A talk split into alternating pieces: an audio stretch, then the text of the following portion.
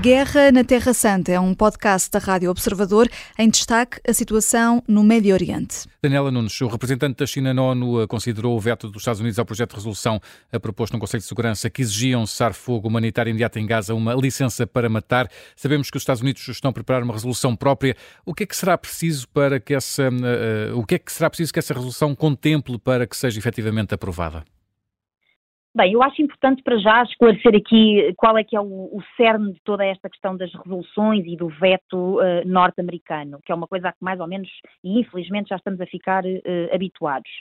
Uh, a meu ver, o epicentro da problemática é, obviamente, a, a libertação dos reféns israelitas, que este texto proposto pela Argélia, nesta última uhum. resolução vetada pelos Estados hum. Unidos, exatamente, aparentemente não satisfez na totalidade. E esta é, diria eu, a principal batalha do governo de Netanyahu, não só porque envolve o elemento humano, que obviamente tem um, tem um impacto muito forte, não é? Mas também porque se trata de um tema muito sensível no que diz respeito ao apoio doméstico, que, como sabemos, em Tel Aviv tem vindo a, a descer a pique, e, e, e portanto, isto do, do, dos cidadãos israelitas uh, para com o governo de Netanyahu. As pessoas já não estão uh, satisfeitas com o rumo que tudo isto tomou desde 7 de outubro, quanto mais se o primeiro-ministro se revelar incapaz de trazer de volta à casa uh, as vítimas da loucura do Hamas e, e, e que tem sido uh, também, como sabemos, o principal trunfo do, do grupo terrorista, porque é um trunfo humano. E, portanto, eu diria que a proposta dos Estados Unidos vai claramente procurar resolver na totalidade sem quase nem sem meias medidas a questão dos reféns no sentido uh, da sua libertação, obviamente.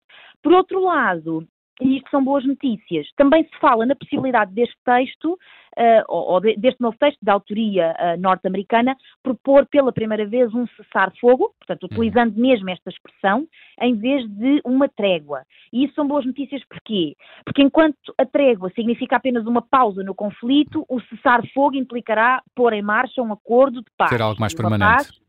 sólida e duradoura, exatamente. Mas isto depois também vai ter aqui uh, um conjunto de contrapartidas de certeza absoluta. Não é o veto norte-americano, é o veto da China hum. e da Rússia. E, portanto, vamos andar aqui num carrossel de propostas, de textos, uns gostam, outros não gostam, de vetos e de novas propostas, enfim.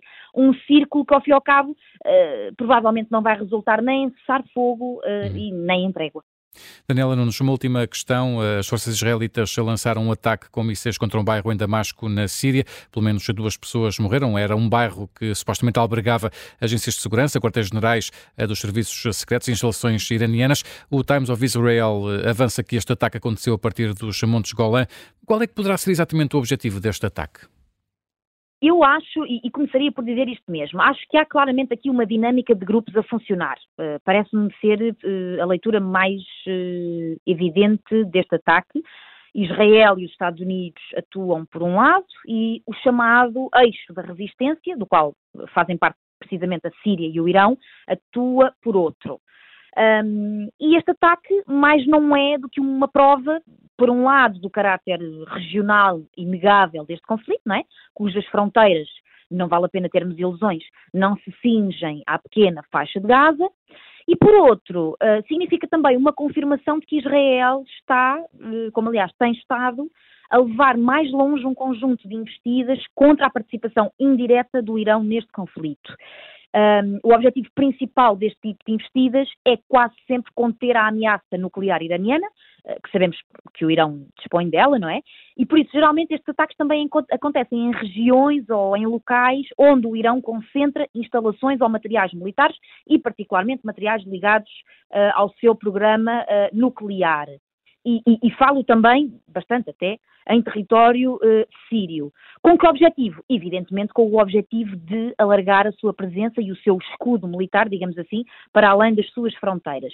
E aquilo que vimos hoje com esta, com esta investida israelita é uma resposta uh, a esse alargamento, não é? Israel está atento a ele e quer, obviamente, uh, contê-lo o mais possível e por isso uh, dizer também que este, este ataque não é propriamente uma novidade, já aconteceram dezenas de outros, para não dizer centenas, um, e portanto provavelmente vamos continuar a assistir uh, a ações deste género uh, em territórios como a Síria, como o Líbano, e portanto isto também é um sinal de que efetivamente a guerra não está a acontecer apenas naquele, naquele retângulozinho pequeno que é a faixa de Gaza, e está perigosamente a alastrar-se para um nível uh, regional, com o risco, obviamente, um, de atingir o nível global um dia destes. A Guerra na Terra Santa é um podcast da Rádio Observador, vai para o ar de segunda a sexta, depois do noticiário das nove e meia da manhã e tem nova edição depois da síntese das quatro e meia da tarde. Está sempre disponível em podcast. Eu sou a Vanessa Cruz.